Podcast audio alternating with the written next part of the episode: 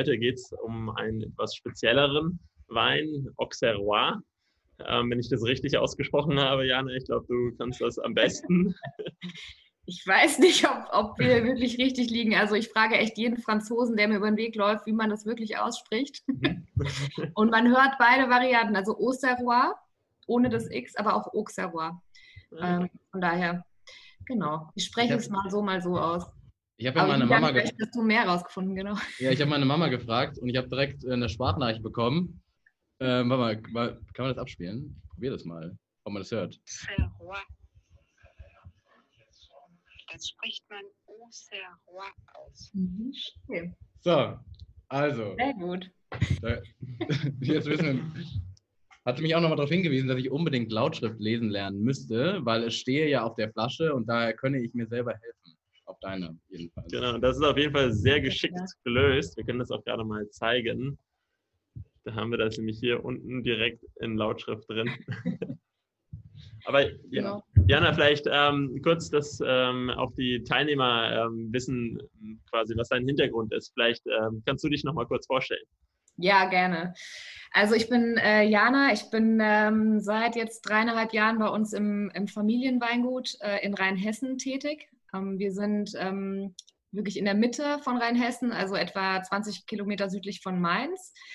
Und äh, ich habe sozusagen äh, auch den Marius an der ZU, an der Zeppelin-Uni kennengelernt, ähm, weil ich dort sozusagen den ersten Teil meines Erwachsenenlebens verbracht habe und eigentlich BWL studiert habe mal und später dann auch äh, dort promoviert habe zum Thema Familienunternehmen.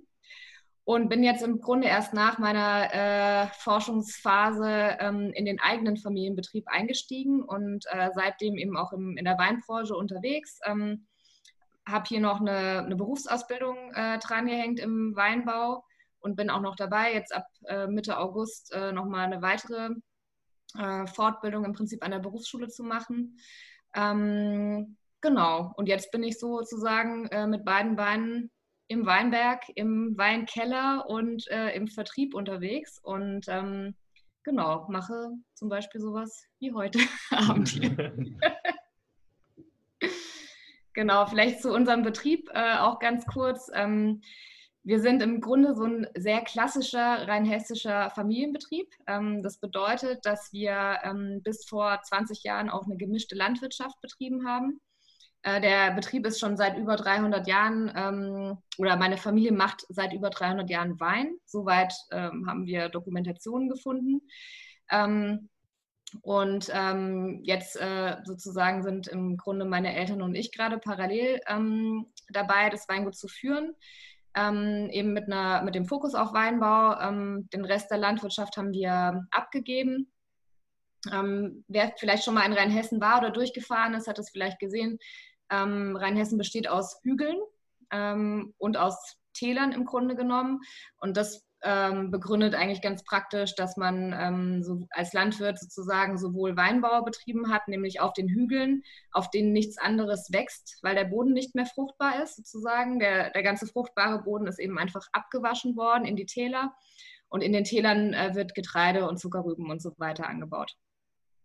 Genau, und äh, im Rahmen der Spezialisierung der Betriebe, sage ich mal, ähm, haben wir dann auch gesagt, wir konzentrieren uns auf Weinbau. Ähm, das ist, was wir am besten können, was uns auch am meisten Spaß macht. Und ähm, genau, das machen wir jetzt äh, auf ungefähr 30 Hektar. Das bedeutet übersetzt, ähm, weil man sich Hektar immer so schlecht vorstellen kann, finde ich, dass wir ähm, aus diesen, äh, dieser Fläche ungefähr 250.000 Flaschen produzieren.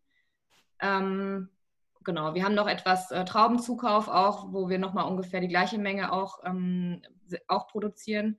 Ähm, aber der eigene Anbau sind eben diese 250.000 Flaschen. Genau. Das ist eine Wahnsinnsmenge. Also äh, wir haben dich auch besucht und äh, haben das ja auch bestaunen dürfen. Es war wirklich ähm, erstaunlich, also wie viel er lagert.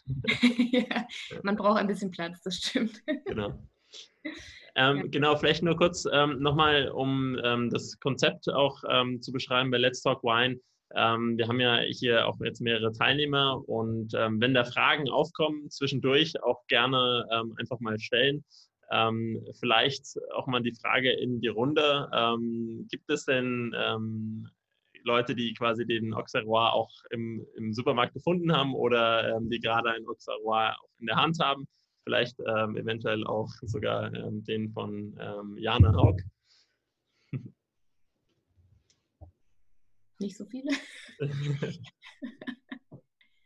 okay. Auch ich habe tatsächlich äh, ich habe tatsächlich deine Flasche. Sehr gut. Ähm, äh, tatsächlich sehr, sehr lecker. Das steht halt immer sehr auf sehr trockene, aber fruchtige Weine und ich kannte die Traube davor gar nicht. Aber ich finde ihn sehr, sehr gut. 2018er. Genau, sehr schön. genau. Dann gibt es, glaube ich, noch einen in der Runde, der die Flasche ebenfalls hat. Philipp? Genau, ich äh, hatte auch die Ehre, ähm, am Sonntagabend mit ein paar Freunden eine Flasche von dem Auxerrois zu lernen und ähm, weiß gar nicht, ob das auch der 2018er war, aber ähm, der hat auf jeden Fall äh, viele Komplimente kassiert. Das war auf jeden Fall ähm, gut. Und auch äh, eine Traube, die nicht jeder kennt. Also das ist, glaube ich, äh, schon auch ein Highlight direkt, wenn man was rausholt, was jetzt nicht jeder kennt. Absolut. Und, ähm, ja. Wenn er auch schmeckt, umso besser.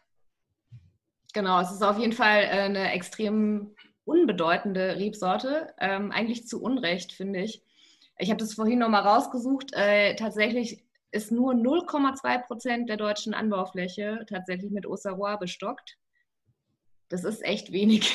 das ist super wenig. Wie, wie, erklärst du dir das eigentlich? Weil das ist ja trotzdem also eine wirklich ähm, sehr, ein sehr schmackhafter Wein auch.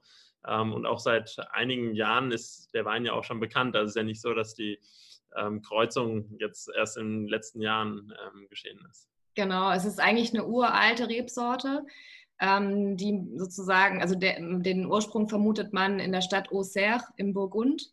Ähm, und das ist vermutlich aus einer ganz natürlichen Kreuzung entstanden, weil ähm, sozusagen früher hat man einfach ähm, irgendwelche Reben gepflanzt ähm, und gerade die Burgunderreben, und dazu gehört eben der Auxerrois, sind sehr mutationsfreudig. Ähm, das heißt, die verändern sich einfach auf ganz natürlichem Wege und äh, haben sich früher eben ganz natürlich vermehrt. Heute ist das natürlich alles sozusagen sehr strukturiert und mit ganz vielen Regeln und so weiter versehen. Ähm, und so ist, äh, ist diese Rebsorte entstanden. Also der, äh, die Elternreben sind im Grunde genommen äh, Pinot. Also dazu muss man sagen, Weißburgunder, Grauburgunder und Spätburgunder sind genetisch die gleiche Rebe. Deshalb sagt man einfach Pinot dazu. Und ähm, also das ist sozusagen die, ähm, der eine Elternteil und das andere Elternteil ist der weiße Heunisch. Das ist eine ganz, ganz ähm, häufig vorkommende Ahnen Ahnenrebsorte im Prinzip. Ist aber im Riesling mit drin, genau. oder? Der Heunisch. Genau, die ist fast in jedem Stammbaum im Prinzip okay. äh, mit drin. Ähm, also das heißt, Osawa ist wirklich uralt. Ähm, warum es sich nicht durchgesetzt hat, ähm, zum einen glaube ich, ähm, der Grund ist tatsächlich, ähm, dass es super viele Namensverwechslungen gab. Also ähm, es, es, gibt auch verschiedene Rebsorten, die mal irgendwann zu irgendeiner Zeit auch so genannt worden sind. und der weiße Osawa ist im Grunde erst im 19. Jahrhundert mal so benannt worden. Und ähm, dann jetzt also aus ganz pragmatischer Winzersicht ist es so, dass diese Rebsorte wirklich ähm, sehr aufwendig ist. Das heißt, äh, für den, das heutige Weingut, was sich überlegt, welche Rebsorte pflanze ich, ähm, welche Rebsorte ist wirtschaftlich, ähm, macht vielleicht nicht so viel ähm, Extraarbeit im Vergleich zu anderen Rebsorten. Äh, da ist Auxerrois nicht die erste Wahl, muss man leider so sagen. Ähm, von daher ähm, kümmert sich natürlich auch die Forschung und die Rebzüchter kümmern sich nicht besonders darum, weil sie eben so wenig nachgefragt wird. Also es ist so ein bisschen beidseitig. Äh, genau. Das haben wir auch gelesen, dass eigentlich die Nachteile der Rebsorte ziemlich stark den Vorteilen überwiegen. Ähm, das heißt, die, die, ist sehr, sehr anfällig für jegliche Art von ähm, Mehl, Mehltau, Mehltau ja. äh, gleichzeitig äh, eine hohe, hohe Beerenfäulnis, glaube ich, mhm. und äh, ja, super, super anfällig für alles. Ähm, den einzigen Vorteil, den wir rausgelesen haben, den wir finden konnten, war, dass das Mostgewicht eventuell etwas höher ist, aufgrund der Frühreife. Das haben wir, mhm. das haben wir mhm. diskutiert und wir konnten nicht ganz, also wir konnten uns nicht logisch erklären, wieso das so ist, weil ja. wir haben jetzt ganz einfach angenommen, dass man sagt, ähm, je früher eine Traube reif wird, desto weniger Zucker müsste sie ja theoretisch haben, weil Zucker ja durch die Sonneneinstrahlung in der Beere entsteht. Oder ist das gefährliches Halbwissen? Ja, ist es jetzt gefährliches Halbwissen? Äh, na, es stimmt zum Teil, sagen wir es mal so, ja. Ähm, oder es fehlt ein Teil der Wahrheit, würde ich mal sagen. Also okay. äh, eine frühe Reife, das stimmt definitiv. Also Auxerrois ist auch die Rebsorte, mit der wir traditionell jetzt auch unsere Ernte praktisch eröffnen. Mhm. Ähm, das heißt aber, dass also Reife ist eben einerseits ähm, der Zuckergehalt oder das Mostgewicht in der Beere. Es gibt aber auch noch andere Reifeindikatoren, die aromatische Reife zum Beispiel oder auch ähm, die physiologische Reife, also dass sozusagen die Kerne schon äh, gefärbt sind und so weiter. Da gibt es verschiedene Indikatoren, die auch jedes Jahr, je nachdem wie die Witterung auch gewesen ist, ein bisschen unterschiedlich sind. Ähm, 2018 zum Beispiel war ja ähm, ein super, super warmes Jahr. Ähm, da haben wir schon Ende August äh, angefangen zu lesen, ähm, den Osawa zu ernten. Und da hatten wir ein Mostgewicht von ungefähr 88 Öxle. Ähm, viel höher geht es allerdings beim Osawa nicht, wenn man gesunde Trauben ernten möchte. Ja, das heißt, das, was du eben auch gesagt hast, so, es ist eine, ähm, eine relativ starke Anfälligkeit für Fäulnis zum Beispiel gegeben. Ähm, das stimmt und man muss sozusagen genau den richtigen Zeitpunkt abpassen, dass man praktisch eine optimale Reife hat, also optimalen Most, äh, optimales Mostgewicht, aromatische Reife, aber noch keine Fäulnis. Weil Fäulnis ist sozusagen das, was wir eigentlich in, in den Weinen, die wir mögen, nämlich äh, fruchtbetont, frisch, klare Weine, da möchten wir das auf jeden Fall vermeiden. Okay. Genau. Also diese ganzen Nachteile, die du erwähnt hast, so ja, ähm, der, also ich, wir sehen es nicht ganz so aus der Erfahrung heraus. Ähm, der größte Nachteil für, aus unserer Sicht ist, dass die Rebe wahnsinnig wüchsig ist. Das heißt, ähm, sie produziert wirklich Laub ohne Ende. Mhm. Und das macht uns jetzt im Sommer eben äh, sehr, sehr viel Handarbeit. Also unsere Mitarbeiter äh, mögen Osawa nicht wirklich, ja, weil die müssen da wirklich fast doppelt so viel ausbrechen, so nennt man das, also Laub und überschüssige Triebe entfernen. Ähm, weil wir eben heute im modernen Weinbau ähm, das Ziel haben, dass wir eben eine relativ ähm, lichte Laubwand haben, ja, damit sich dort keine Feuchtigkeit stauen kann, um eben diese ganzen Krankheiten zu vermeiden, die auch zu Fäulnis und Mehltau und so weiter dann führen. Ah, okay. Genau. Was noch ein Nachteil ist für Winzer, die eher auf Masse gehen, ähm, was tatsächlich in ganz vielen Bereichen einfach so ist, weil natürlich auch irgendjemand den Wein für äh, die ganzen großen Projekte, für die Sektkellereien und so weiter herstellen muss. Ähm, ist, dass Auxerrois einfach kein Massenträger ist. Also wir können gar keine ho hohen Erträge erreichen. Das ist ähm, einfach gar nicht möglich. Mhm. Ist für uns als, äh, als Flaschenweinproduzenten und als Qualitätsproduzenten eine super Geschichte, weil da müssen wir nicht extra sozusagen den Ertrag reduzieren, wie wir es in manchen ja. anderen Rebsorten machen müssen. Ist das in, in anderen Ländern ähm, unterschiedlich? Also in Frankreich, ähm, im, im, Elsass, glaube ich, kommt es von Luxemburg noch ähm, etwas verstärkter. Ähm, haben die dann dort etwas höhere Erträge oder ist das wirklich einfach der Rebsorte geschuldet, dass dort die Erträge etwas geringer sind? Also ich kann es von dort nicht genau beantworten, mhm. aber ich, also wir haben, wir haben zwei verschiedene Klone, äh, auch in verschiedenen Lagen, auf verschiedenen Böden und wir haben damit noch nie besonders hohe Erträge erzielt, ja, ja, was auch nicht das äh, Ziel gewesen ist, aber ähm, im Normalfall ist es so, dass sich sozusagen ein Weinberg, wenn man ihn pflanzt, die ersten Jahre so ein bisschen einpendeln muss, ja, das heißt, man muss ihn im Prinzip dann erstmal kennenlernen, weil jede Rebsorte, jeder Klon, ähm, also von jeder Rebsorte gibt es in der Regel viele oder einige verschiedene Klone, die eben selektioniert wurden nach gewissen Eigenschaften ähm, und die verhalten sich einfach anders, auch auf jedem Boden. Ja? Und ähm, da muss man in der Regel die ersten Jahre so ein bisschen eben weinbaulich eingreifen, um das auf sein eigenes Ziel eben dann auch ähm, einzustellen und zu schauen, dass die Balance einfach stimmt. Hat er gewisse Ansprüche an den Boden? Also gibt es da besondere Böden, die er ähm, ja, besonders mag oder eher gar nicht? Doch, es ist, äh, also Ossauer ist relativ äh, anspruchsvoll, vergleichbar mit Weißburgunder. Ähm, beziehungsweise es ist immer, es geht immer Hand in Hand. Man kann sozusagen äh, vermutlich mit wenig, also sehr wenigen oder keinen Rebsorten auf, einer, auf einem schlechten Standort ganz tolle Weine produzieren. Ja. Aber ähm, Osawa ist relativ frostempfindlich, das heißt, es ist nicht empfehlenswert, ähm, den in jetzt frostgefährdete Lagen, die zum Beispiel in, einem, in der Senke oder sowas liegen, äh, zu setzen. Ähm, und sonst äh, mag er tiefgründige Böden. Ja. Und äh, wir haben hier Kalkstein das heißt, ähm, und mit einer, mit einer lössigen, lehmigen Auflage, die auch Ton, ähm, tonige Elemente enthält. Das heißt, das ist eigentlich der perfekte äh, Boden ähm, für Auxerrois. Ja. Oder für viele Burgunder im Grunde genommen. Glaubst du, dass da gerade so ein Trend auch losgetreten wird ähm, mit der Rebsorte? Also, dass, es, dass die Rebsorte so langsam mh, hm, ja, Aufwind ähm, erfährt? Weil wir waren jetzt ja. im, im, Rheingau letzte Woche, glaube ich, mhm. ähm, und bei der Georg Müller Stiftung. Und ähm, der, ähm, der Winzer dort hat auch ähm, gesagt, dass er sehr stolz ist, dass er auch einen ähm, sortenreinen ähm, Auxerrois anbietet mhm. und ähm, dass er da zu den sehr wenigen zählt. Also du hast es gesagt, 0,2 Prozent der, der Rebfläche in Deutschland und generell, ich glaube, auf, auf der ganzen Welt ist der Auxerrois jetzt auch nicht ähm, der bekannteste Wein. Also vielleicht ja. auch was, ähm, ja, was irgendwie ähm, vielleicht einen gewissen Trend erfahren könnte.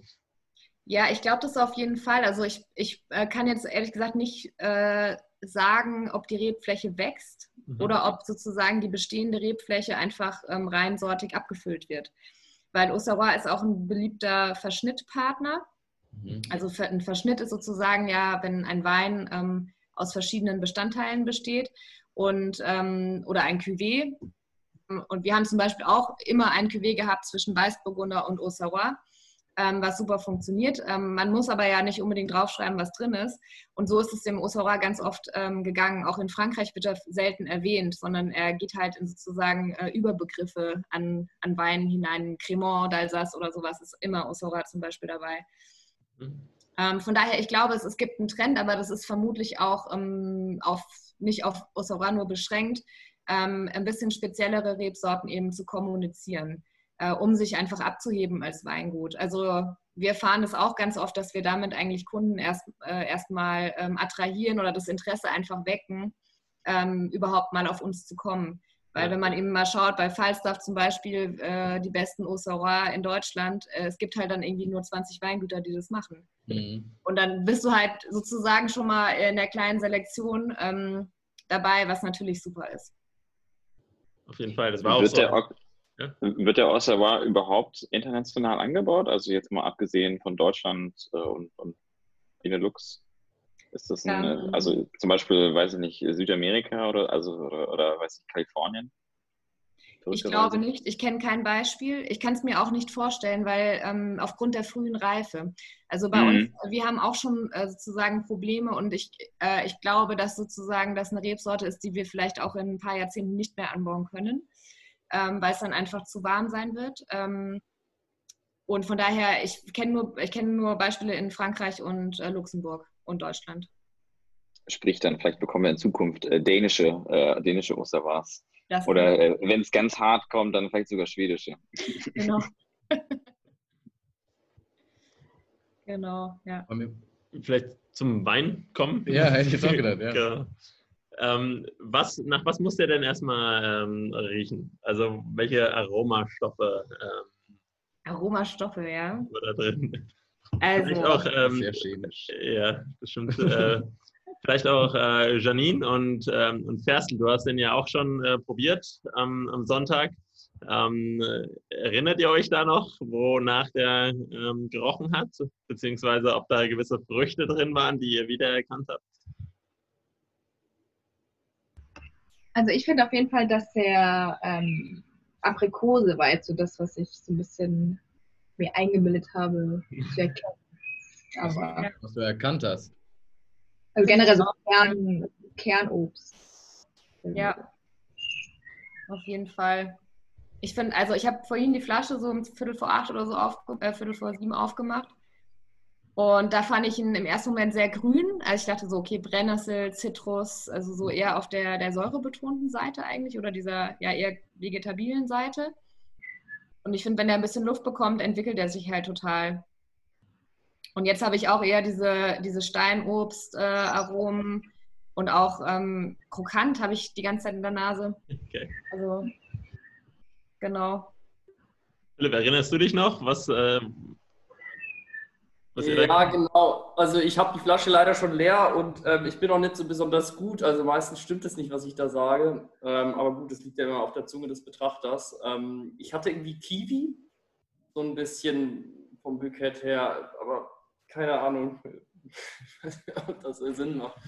ähm, aber also das geht auch in die Richtung Obst, aber irgendwie frisch und mit einer, mit einer sehr gesunden Säure dabei. Ähm, aber halt dabei total leicht und unbeschwert, also ein richtiger Sommerwein. Ähm, da hat man ähm, gleich gemerkt, das ist also für die Jahreszeit gerade eigentlich perfekt. Ähm, ja, genau. Kiwi und ähm, ja, vielleicht auch ein bisschen ins Obstige rein, aber dann eher, wenn er wirklich am Gaumen ist. Also ins Kernobstige. Mhm. Was riechst du? Oh, ich weiß gar nicht. Ich muss ja sagen, ich habe ich hab mir ja vorhin natürlich auch ein bisschen schlau gemacht und äh, gelesen, wonach es riechen könnte. Und ich, genau, und sobald man die, die Früchte da liest, ähm, dann verbindet man das natürlich direkt. Insofern ist das sehr biased, äh, sehr beeinflusst dadurch. Ähm, aber ich habe gelesen, ich habe so ein bisschen Honigmelone, Quitte, Mirabelle, sowas ähm, kann, kann drin sein. Liege ich da richtig? Ich finde schon, also dieses Melonige kann er schon haben. Ich finde, es hat er mehr am Gaumen und ein bisschen mehr so melonenschalig. Mhm. Also wie wenn man so eine Wassermelone ein bisschen zu weit beißt, sag ich mal. Weil er hat schon so, so eine kleine mhm. Bitterkeit am Ende. Mhm. Ähm, die ich, also die ich noch okay finde, nicht zu bitter. Ähm, ja, und nachher, ich finde irgendwie so, es gibt ja auch kein richtig oder falsch. Ne? Also äh, diese Attribute sind immer super Anhaltspunkte, um einfach seiner, seinem Empfinden ein bisschen Worte zu verleihen. Aber nachher, wenn, äh, Philipp, wenn du Kiwi schmeckst, dann ist das so. Dann ist es auch okay. Und ich finde jetzt, wo du es gesagt hast, kann man das schon auch riechen, ja. Also mir geht es da wie jedem anderen.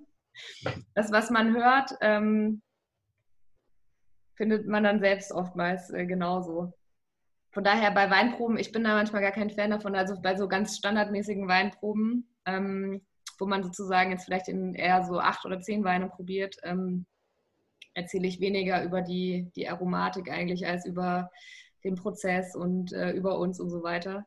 Weil das ist halt, ähm, das, was man selbst wahrnimmt, hängt halt auch damit zusammen, äh, was man alles schon geschmeckt hat. Ne? Also mit dem eigenen Erfahrungshorizont und dem Wissen, mit dem man es überhaupt verknüpfen kann, was man da riecht und schmeckt. Absolut. Vielleicht kannst du das, vielleicht ein ganz guter, ähm, guter Stichpunkt. Ähm, vielleicht kannst du dazu auch noch mal was sagen, wie ihr den ausbaut. Genau, also ähm, wir lesen den Osara mit der Hand zum einen. Ähm, ich kann auch mal schauen, ob ich meinen Bildschirm teilen kann. Kann ich das? Müsste gehen. Ähm. Weil ich habe ein paar Fotos ähm, rausgesucht. Seht ihr das? Das sehen wir, ja. Okay, cool. Dann äh, mache ich mal eine Dia-Show. Genau. Reise in Weinberg. genau. Das ist sozusagen, wie das im März, April aussieht, ne? bevor mhm. irgendetwas äh, rauskommt aus den äh, Reben. So, dann sind wir hier schon so im Juni. Da haben wir sozusagen schon eine Laubwand und äh, schon ein paar kleine Bärchen. Da sieht man noch die Blüte. Das ist jetzt äh, tatsächlich von heute ein Foto. Also wir sehen schon, es werden Trauben. Wahnsinn. Vielleicht ganz kurz eine Frage. Ähm, wir haben, wir haben ähm, gelesen, dass der anfällig ist für die Verrieselung. Ähm, genau. Genau, vielleicht kannst du dazu noch was sagen, was, was sich hinter dem Begriff versteckt. Ja, das kann man hier gut sehen. Das ist hier sozusagen die abgehende Blüte. Das heißt, man sieht hier noch so diese kleinen weiß-braunen Teile da, sind noch Blütenkäppchen.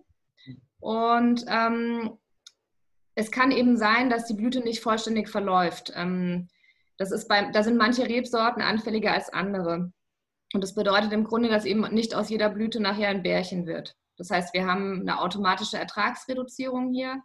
Ähm, wir versuchen auch teilweise mit bestimmten Methoden ähm, die Verrieselung äh, zu provozieren, um den Ertrag schon im Vorfeld eben zu reduzieren weil es ist nicht, eigentlich macht es ja keinen Sinn, äh, sozusagen die Trauben dann jetzt erst im August zum Beispiel zu entfernen aus dem Weinberg, nachdem der, der, die Rebe sich schon wochenlang Mühe gegeben hat, ähm, die, die sozusagen zu entwickeln. Das heißt, wir versuchen das von vornherein schon in der Blüte ein bisschen ähm, zu steuern. Und das bedeutet dann eben, oder das, das kann man sich gut vorstellen, äh, dass dann einfach die Traube etwas lockerer wird am Ende, wenn nicht eben aus jedem potenziellen Bärchen auch ein Bärchen wird. Und ähm, wir hatten vorhin das Thema Fäulnisanfälligkeit. Das kommt nämlich vor allem, wenn die Bären sich eben aneinander reiben und aneinander drücken, sobald die eben dicker werden, dann ähm, Richtung Ernte. Und durch diese Verrieselung äh, versuchen und die provozierte Verrieselung versuchen wir eben äh, der Fäulnis vorzubeugen. Ja, spannend. Ähm, genau. Aber wenn man das jetzt zum Beispiel beim Osaroa nicht machen würde, hätten wir ein viel stärkeres Fäulnisproblem. Mhm. Aber das möchten wir eben nicht. Deshalb ähm, greift man da einfach schon relativ früh so ein bisschen ein. Das wird maschinell gemacht im Prinzip, ja, mit so einem Entlauber, mhm. der, ähm, der einen eigentlich auch Blätter wegnimmt aus dem Weinberg, aus der Traubenzone, aber dabei eben, wenn man es zum richtigen Zeitpunkt macht, auch ein paar Blüten sozusagen schon ähm, verrieseln lässt. Genau. Genau, das ist heute. Und hier sieht man diese mini kleinen Dinger dazwischen. Das sind welche, die eben nicht gekommen sind. Ne? Und damit lockern wir die kompakte Traube so ein bisschen auf, dass nicht, ähm, oder auch hier, sage ich mal, die Bärchen haben verschiedene Größen. Das heißt, sie haben so ein bisschen unterschiedliche Entwicklungsstatus. Ähm, aber können, die Kleinen werden dann trotzdem auch reif und so weiter, aber die sind einfach etwas später gekommen. Und dadurch haben, wenn die jetzt alle so groß wären wie die, hätte man jetzt schon ein Problem im Prinzip in der Traube. Mhm. Genau. Weil natürlich, wenn es kompakt ist, dann staut sich da die Feuchtigkeit vom Regen und so weiter. Und das ist perfekt für Fäulnis. Interessant. Genau. Das möchte ich euch auch zeigen. Das ist, ähm, ihr könnt ja mal raten, was das ist von letztem Jahr. Rosinen. Genau.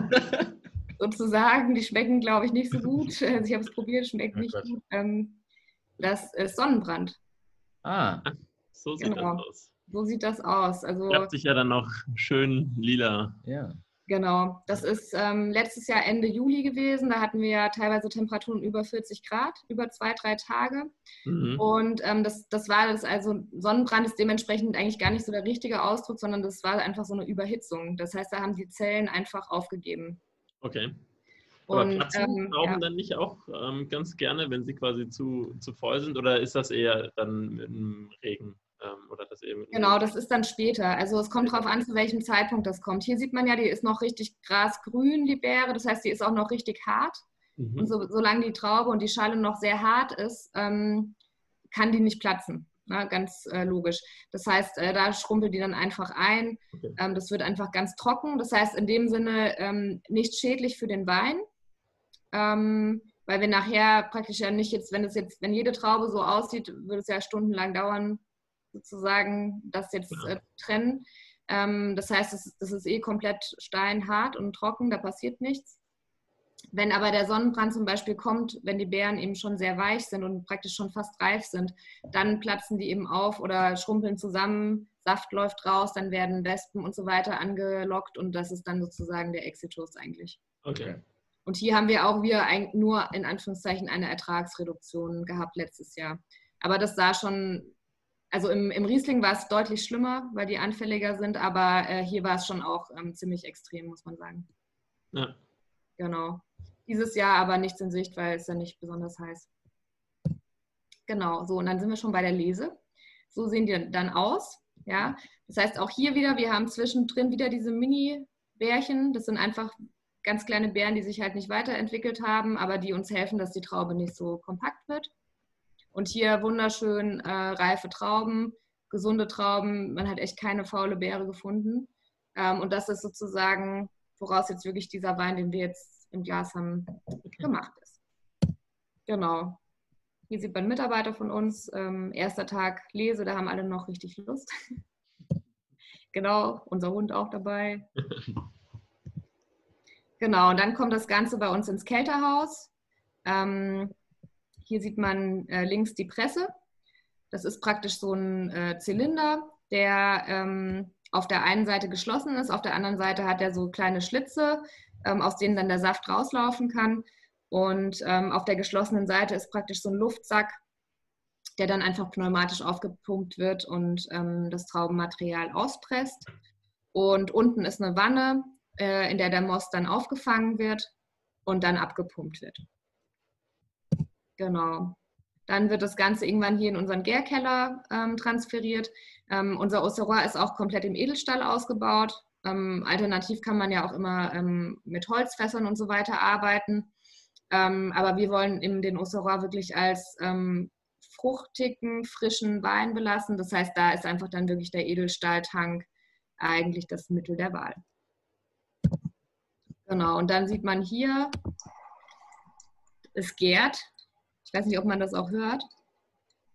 Ja, man kann es leicht hören, ja. Genau, es, es blubbert. Also wenn bei uns im Herbst sozusagen alles am Gern ist, klingt es wie in der Therme, weil alles irgendwie blubbert und rauscht. Ähm, genau.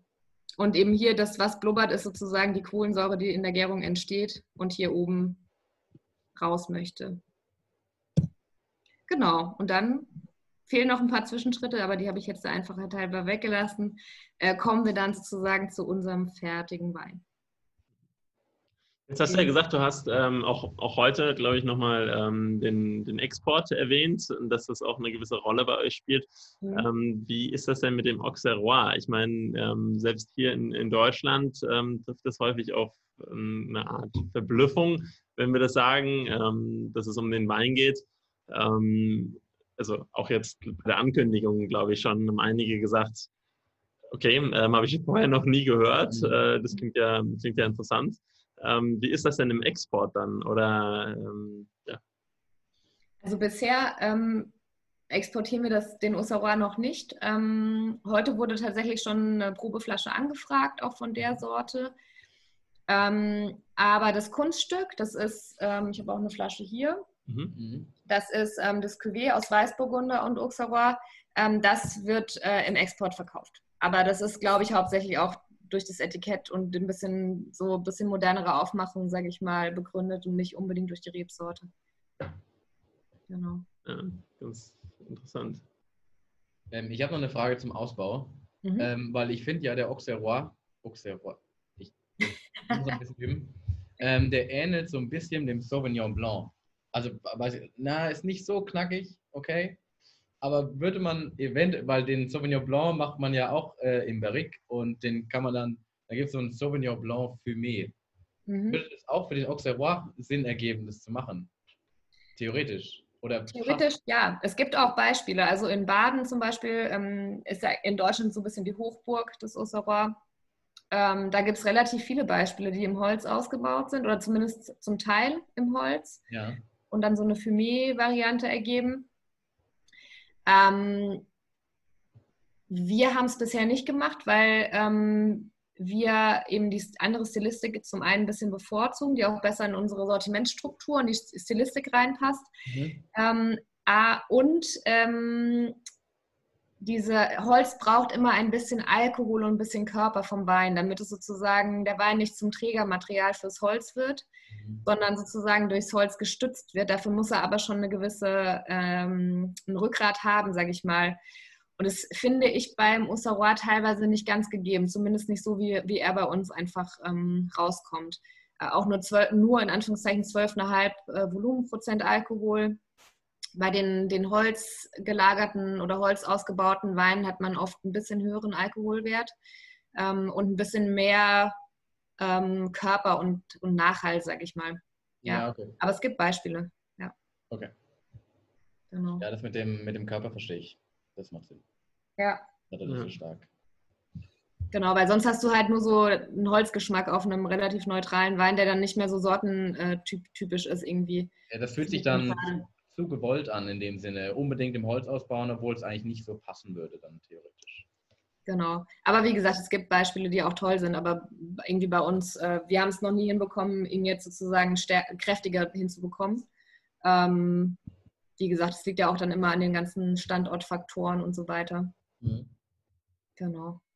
Wenn es jetzt nicht so viele Winzer gibt, die Auxerrois ähm, ähm, pflanzen bzw. dann auch ausbauen, äh, Sorten rein, ähm, wie ist das denn mit dem, mit dem Austausch? Also ist da ein, also du hast gesagt, ich glaube 20, äh, 20 Winzer werden bei Falstaff ähm, gelistet. Ähm, wie ist das denn mit dem Austausch? Also redet ihr da viel drüber oder versucht ihr das auch, diese Sorte auch so ein bisschen ähm, zu pushen? Ähm, ja, man redet schon drüber. Ähm, es haben, wie gesagt, auch dann doch irgendwie mehr Winzer äh, Osara im Anbau, aber teilweise halt auch nur kleine Flächen, wo sich dann auch gar nicht rentiert, einen eigenen Wein draus zu machen. dann geht es halt eher irgendwie in, zum Weißburgunder oder so dazu. Ähm, ja, man tauscht sich schon aus. Also gerade bei so spezifischen Sorten, ähm, wo man jetzt nicht irgendwie jeden Nachbarn auch äh, fragen kann, den man sowieso im, im, Weinberg trifft oder so. Ähm, genau. Und sonst dieses, das Pushen der Rebsorte ergibt sich automatisch, glaube ich, so ein bisschen, wenn man merkt, okay, jetzt hat der andere es auch auf der Liste oder präsentiert es auf der Messe oder auf der anderen Messe. Und ähm, das, äh, genau, ist, glaube ich, dann so ein bisschen äh, ein Selbstläufer fast, ja. Jetzt hast du gesagt, dass es häufig zum Verschnitt ähm, genutzt wird. Ähm, ich habe gelesen, dass man das Edelzwicker, glaube ich, nennt oder so. ähm, was verbirgt sich denn dahinter? Oder ist das einfach, ähm, einfach wie, du, wie du schon gesagt hast, der, Weiß, also der Weißburgunder im, im Verschnitt mit ähm, dem Auxerrois? Genau, das, was du ansprichst, ist so ein typisch elsässisches äh, okay. Ding, was wir auch nicht kennen. Also der Elsass hat ja irgendwie auch ganz andere Regeln, ist auch nicht so richtig wie im Rest von Frankreich, ähm, aber auch nicht wie in Deutschland. Ist so ein bisschen eine die, eine eigene Weinbaugeschichte, sage ich mal, oder Weinkultur, die da auch herrscht und auch ein eigenes Weinrecht irgendwie. Ähm, genau, von daher, da, dort, dort ist das äh, so genannt, wenn das irgendwie verschiedene Burgundersorten sind. Ähm, genau, aber das gibt es bei uns nicht, den Begriff. Okay. Genau. Genau, ich habe es nur nachgelesen, weil so viel, so viel findet man nämlich auch noch gar nicht über den, über den Wein, muss ich gestehen. Also ich glaube, wenn es jetzt um andere ähm, Rebsorten oder Weine geht, da ja. kannst du ganz viel lesen. Aber bei Auxerrois ja. liest du den einen Artikel, steht fast das gleiche drin wie im anderen. Ähm, genau. Und das ist wirklich noch ein bisschen. Es gab nur 400 Synonyme. Es gab sehr, sehr viele Synonyme für den Wein. Ja, das stimmt. Einfach äh, Auxerre de Blanc de bla bla bla. Oder genau. Ja, ganz, ganz viel. Das war unfassbar. Ja darf man nicht ausüben, was man sagt. Wenn Auxerrois zu schwierig ist. Ja. Das stimmt, ja. Da gibt es dann noch Fragen aus dem, ähm, von anderen Teilnehmern. Ähm, mich würde es tatsächlich gerade ähm, ganz, ganz allgemein mal interessieren, wie findet überhaupt der Austausch zwischen euch Winzer und Stadt, jetzt mal abgesehen davon, wenn, äh, wenn man jetzt äh, zu, zum Nachbarwinzer ins, ins andere Feld ähm, mal, mal geht und sich grüßt, wie, wie, wie funktioniert der überregionale Austausch? Vielleicht gerade in den Corona-Zeiten. Ja. Oder, beziehungsweise, oder ist das überhaupt, oder ist das überhaupt ein Thema? Also ähm, doch, auf jeden Fall. Ähm, das ist halt hauptsächlich, würde ich sagen, auf, auch auf, die, auf das Beruf oder wie soll ich auf das Berufs, Berufsausbildungsnetzwerk auch ähm, zurückzuführen. Ähm, so geht es mir jetzt zum Beispiel, dass ich mit den Kollegen eben, die ich, äh, mit denen ich die Ausbildung gemacht habe, auch Kontakt habe. Und dann ist es so, dass man, dass man viele Winzer kennenlernt ähm, durch gemeinsame Kunden. Also viele unserer Händler machen eben Hausmessen, die dieses Jahr alle nicht stattfinden, aber ähm, wo man dann im Prinzip sich halt einfach schon jahrelang äh, immer mal ein, zwei Mal im Jahr getroffen hat und auch mal ähm, einen längeren Abend irgendwo auf dem Kiez oder an irgendeiner Hotelbar verbracht hat. Und äh, dann hat man irgendwie auch ähm, automatisch äh, eigentlich einen besseren Draht zueinander. Und sonst gibt es, äh, sage ich mal, einige Netzwerke wie Generation Riesling, da bin ich zum Beispiel auch dabei. Das ist vom Deutschen Weininstitut ähm, sozusagen das Netzwerk für die jungen Winzer. Und ähm, da gibt es, im, also jetzt durch Corona nicht so viel, aber du lernst sozusagen da halt dann Leute kennen, mit denen du dich dann eigeninitiativ halt austauschst. Genau. Ja. Sonst natürlich regional gesehen gibt es auch Verbände und so weiter und so fort in jedem, in jedem Anbaugebiet, aber das, ähm, da bin ich jetzt nicht so aktiv. Genau. Ähm, zum Abschluss. Ja, genau, was ähm, wir vielleicht noch erwähnen wollen, ähm, weil wir es eine schöne Initiative finden, ähm, es trinkt mehr Milch. Vielleicht kannst du dazu noch was sagen. Ja, es gibt noch genau sieben Pakete. Ich hab, ich das heißt, gesehen, überschlag mal ganz gestern schnell. waren es noch 30. Hier gäbe es noch eins. Gestern oder vorgestern gab es doch nur noch 30. 30 genau, oder? ja. Wahnsinn, okay. So absurd. Es ist absurd. Ja, wir sind in fünf Wochen jetzt äh, praktisch ausverkauft. Ähm, also trinkt mehr Milch. Ach stimmt, das hätte ich natürlich eben bei Netzwerk noch erwähnen müssen. Äh, trage ich jetzt nach hiermit. Ähm, Trink mehr Milch ist eine Initiative äh, von zehn Winzerinnen und fünf Designerinnen.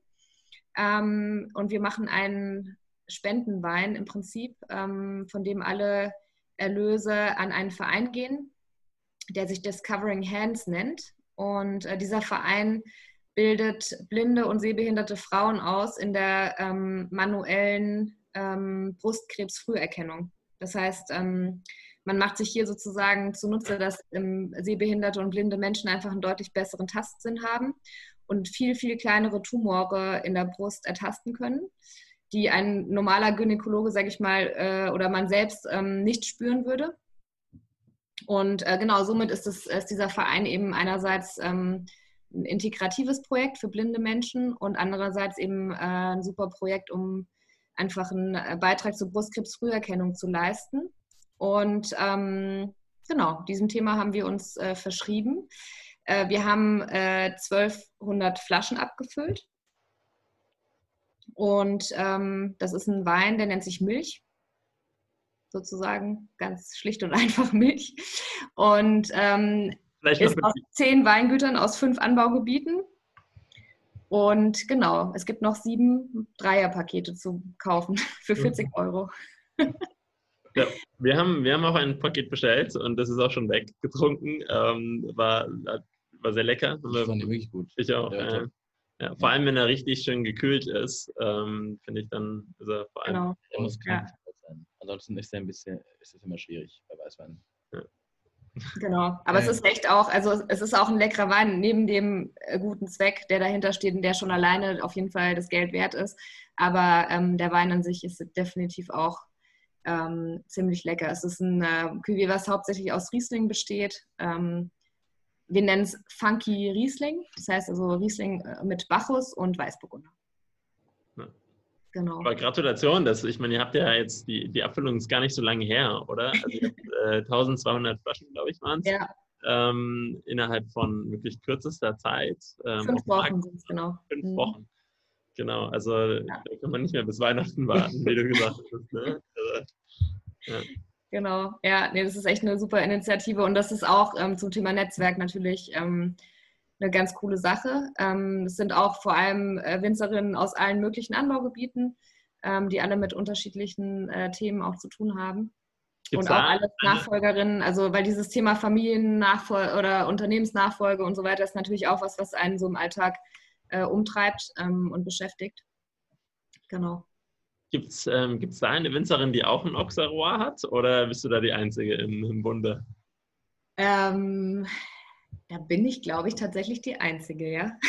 Ah, sehr gut. Genau, zumindest weiß ich nichts davon. Ich muss mal nachfragen. genau, ja.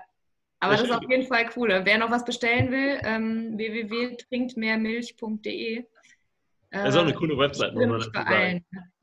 Da merkt man, dass fünf Designerinnen ähm, am Werk waren. Also das ist was ganz anderes. Ja. ja, und ich meine, wir haben fast alles auf Instagram verkauft, das muss man sich halt mal vorstellen. Oder über Instagram, also über die, äh, die Kommunikation, die dort stattfindet. Ähm, was ich echt bemerkenswert finde, weil das sind echt äh, Vertriebskanäle, mit denen man sich noch nicht so richtig äh, stark beschäftigt.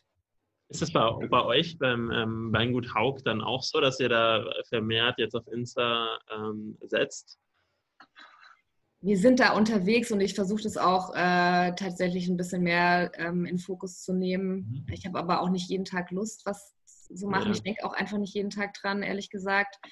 Ähm, ja, wir sollten uns vermutlich mit, damit mehr beschäftigen, ja.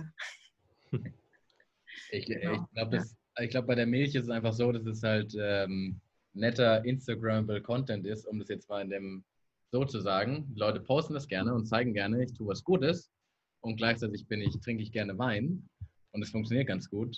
Und es ist bei jedem anderen Wein ist es auch so. Also es, ist, äh, es wird immer, immer, immer stärker, dass man da jetzt sowas rausholt. Ich glaube, die Corona-Zeit war da sehr, sehr, sehr produktiv.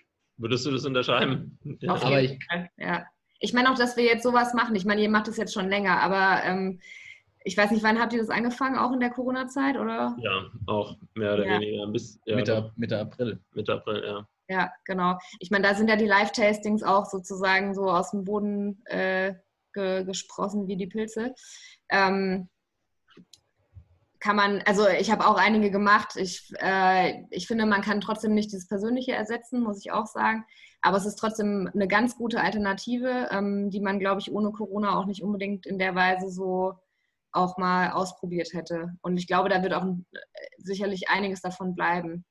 Das kann ich mir schon vorstellen, dass es auf Dauer ähm, irgendwie auch institutionalisiert wird. Wie jetzt heute das Meeting in Dänemark. Ich meine, ich hätte sonst irgendwie drei Tage wahrscheinlich locker verloren, verloren in Anführungszeichen, aber nutzen müssen, um dorthin zu fahren. äh, Leute zu treffen, Flaschen mitzunehmen etc. Und jetzt kann man das einfach in einem halben Tag machen. Ähm, natürlich ein bisschen nacharbeiten, das musst du aber auch auf einer normalen Messe machen. Ja. Ähm, hast weniger Kosten. Und das war die ähm, erste äh, Export-Weinmesse digital, oder? Ja, für mich schon. Also das macht jetzt ein Anbieter, die ja eben das sonst auch wirklich face-to-face -face gemacht hätten und jetzt mit so mhm. einer äh, Plattform das jetzt auch äh, zu einem günstigeren Preis ähm, äh, so gemacht haben. Und das, ähm, da werden halt dann einfach auch individuelle Meetings vereinbart, ähm, immer 20 Minuten. Ja, hervorragend. Das ist ziemlich straff und äh, anstrengend so auf Dauer, aber es ist echt ganz cool. Ja. Ja. Genau, aber ich fahre trotzdem im August hin und besuche jetzt die interessanten Leute. ja, weil dafür hat es sich ja. doch dann gelohnt. Hervorragend. Genau. Ja. ja. Genau. Cool. Ja. Ähm, ich glaube, gibt es sonst noch Fragen von den Teilnehmern? Mhm glaube, jetzt ist noch die Möglichkeit da. Wie gesagt, auch vielleicht für die Teilnehmer, die ähm, jetzt noch nicht in den Genuss vom Auxerrois kamen, ähm, natürlich die Möglichkeit, ja. Bei euch auch über die, über die Website beispielsweise den zu bestellen. Weil ich glaube, den findet man nicht überall im, im Supermarkt. Ähm, beziehungsweise ich glaube, das ist ganz, ja, ganz schwierig. keine Möglichkeit, ja. Nee, genau. ich bin gar nicht im, im Supermarkt. Ähm, am einfachsten äh, eine E-Mail schreiben. Kostet 8 Euro die Flasche. Ja. Und genau, ist auch in, in einem Probierpaket enthalten auf der Website, das kann man dort direkt bestellen. Genau, oder mir einfach schreiben. Dem Matthias lasse ich so eine zukommen. Der, der guckt, der nickt schon ganz eifrig, der kriegt so eine. Das ist okay. Das kriege das krieg ich aus meiner Tasche noch bezahlt. Sehr gut. Und über was äh, äh, ist das nächste Let's Talk Wine? Ist es schon definiert? Ähm, ich denke, was Rotes wird sein, ja. Wir ähm, hatten den Spätburgunder noch gar nicht. Stimmt. Und ja. ähm, ich glaube, der Rose. ist ja für, für Deutschland relativ wichtig auch. Ja. Deswegen wird das wahrscheinlich der Spätburgunder, denke ich. Stimmt, ja. ja. Aber da werden, das werden wir noch ankündigen dann auch ähm, zeitnah, denke ich. Ja. ja. ich, ich mache meine Uni erstmal und danach gucken wir weiter. genau. Ja, an der Stelle, Jana, vielen Dank, dass du dabei warst. Ähm, ja, danke euch. Es hat Spaß gemacht. Auf jeden Fall, uns auch. Ich glaube, wir haben auch alle viel gelernt. Eine kleine Reise auch zum Weinberg bekommen. Ähm, genau, was, glaube ich, auch universal ganz gut war, unabhängig jetzt vom äh, Auxerrois, ähm, um das mal zu sehen. Ja. Und insofern, ja, vielen Dank an der Stelle. Sehr gut. Ja, danke euch und noch äh, einen schönen Abend an alle.